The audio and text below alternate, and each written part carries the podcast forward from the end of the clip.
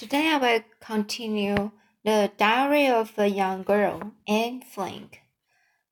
Today is Monday, April, April 3rd, 1944. I'm going to describe our food rations. Food is a difficult and important problem not only for us in the Allies, but for everyone in Holland, all of Europe, and even further away. We've lived here for 21 months, and often at any one time there was only one kind of food to eat. For example, one kind of vegetable or salad. We would eat it with potatoes in every possible way that we could think of. But now there are no vegetables at all. We have potatoes and brown beans. We make soup. We still have some packets and stores to make dishes which are a little bit more interesting. But it spins with everything, even in the bread. The most exciting moment is when we eat a thin piece of sausage once a week and put some jam on our bread. No butter, of course, but we are still alive, and much of the time the food tastes good too. Wednesday, April 5th, 1944. For a long time now, I haven't really been interested in my schoolwork. The end of the war still seemed so far away, and if it isn't over by September, I won't go back to school since I don't want to be two years behind.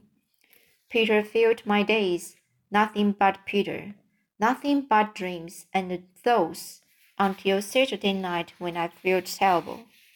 I sat on the floor in my night dress and said my prayers. Then I just lay down on the floor and cried.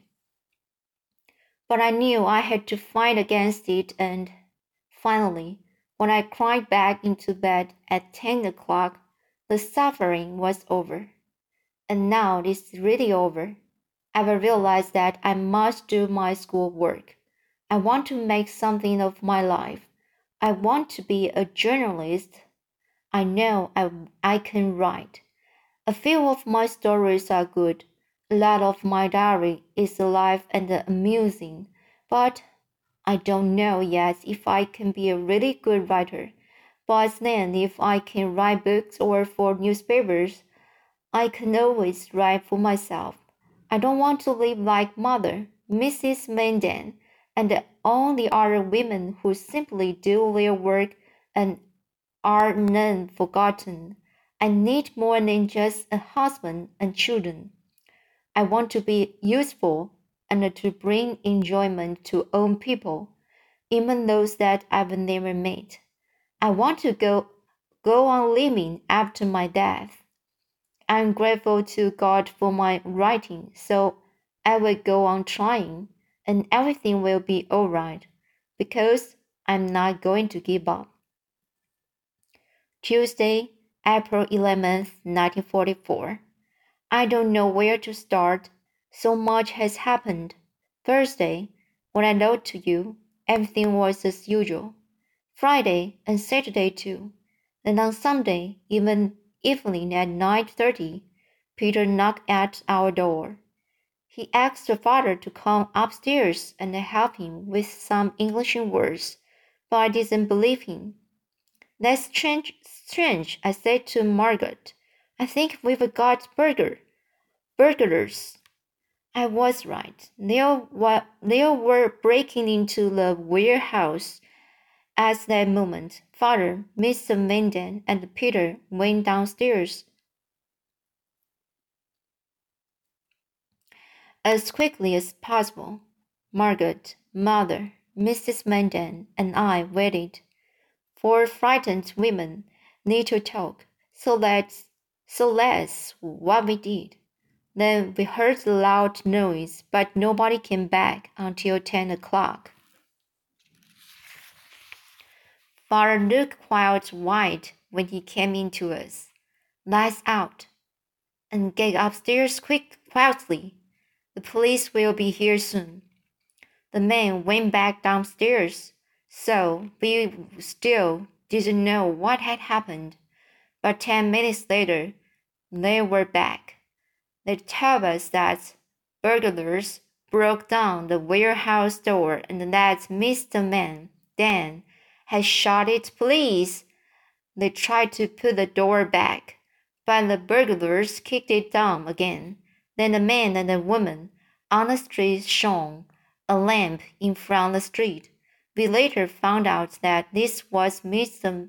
Van Hamlin, the man who brings us potatoes, and his wife. We waited and waited in the dark until after eleven o'clock. Then there was more noise downstairs, and finally someone tried to move the bookcase. We were so frightened. I thought the police were going to take us away. But then the person went away and the house was quiet. We had to stay quiet all night too, and use a large tin for a toilet. We tried to sleep on the floor. We should hide the radio, said Mrs. Van Daan. If they find us, it doesn't matter if they find the radio too, answered Mr. Van Daan. Then they will find Anne, Anne's diary as well, said my father. So we should burn it, suggested someone. Oh, not my diary. If my diary goes, I go too. But fortunately, nothing was done. At seven, we ran Mr. Kleiman, and at last Jane and Miep arrived. They had to go off again to the police to inform them about the burglars, so we had half an hour to tidy up the house and get everything straight. It was an awful smelling mess. We were in terrible danger that night. Just think, the police were by the bookcase, but they didn't find us. God was truly watching over us. You have saved us. Please save us in the future. That's what our prayer is now. From now on, we must be more careful too. Dussel, Dussel will do his work in the bathroom, and Peter will walk around the house. Between 8.30 and 9.30 every evening, Somebody noticed that Peter's window was open, so he must keep it shut now. It was reminded us that we are Jews and that we must live like prisoners. We must forget our personal feelings and be brave and strong. One day, this terrible war will be over. The time will come when we will be people again and not just Jews. Who has made us suffer like this? Who has separated us from the other people? God has made us like this, but God will lift us up again. Perhaps afterwards, if there are any Jews left, our suffering will teach people something. Perhaps they will learn something about God goodness. And this is why we have to suffer.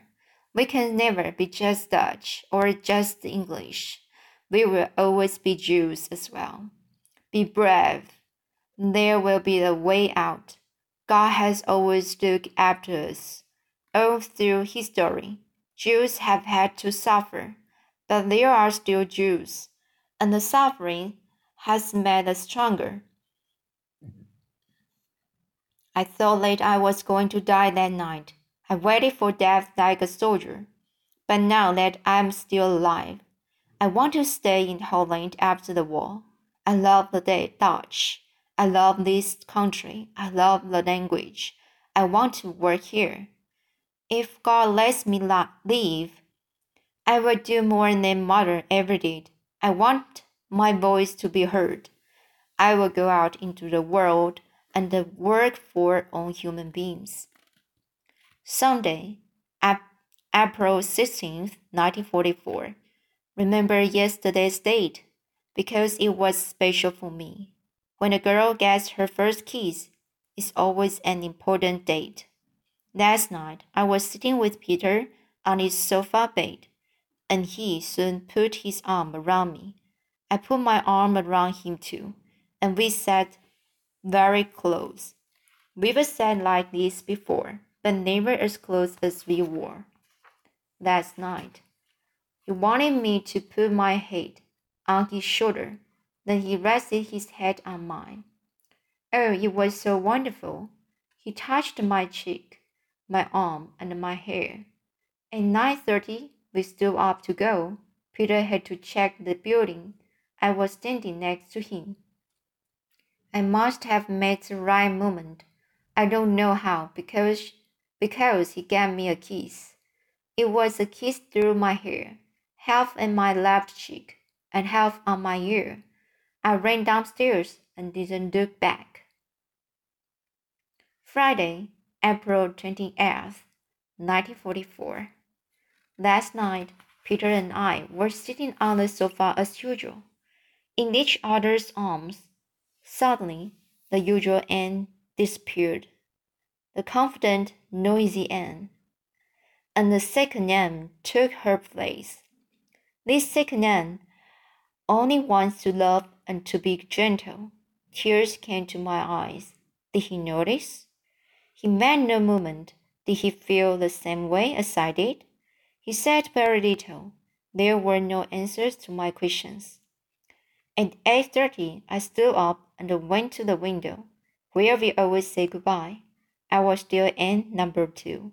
He came over to me, and I threw my arms around his neck and kissed him on his left cheek. I was going to kiss his other cheek too. When my mouth met his, and we kissed each other again and again. Last night was a great shock to my heart. The gentle Anne doesn't appear very often, and she's not going to go away quickly. Oh, Peter, what have you done to me? What do you want from me? But if I was older and he wanted to marry me, what would I say? Anne, be honest. I couldn't marry him. Peter isn't strong enough as a person He's still a child. So let's see today. I will continue next time.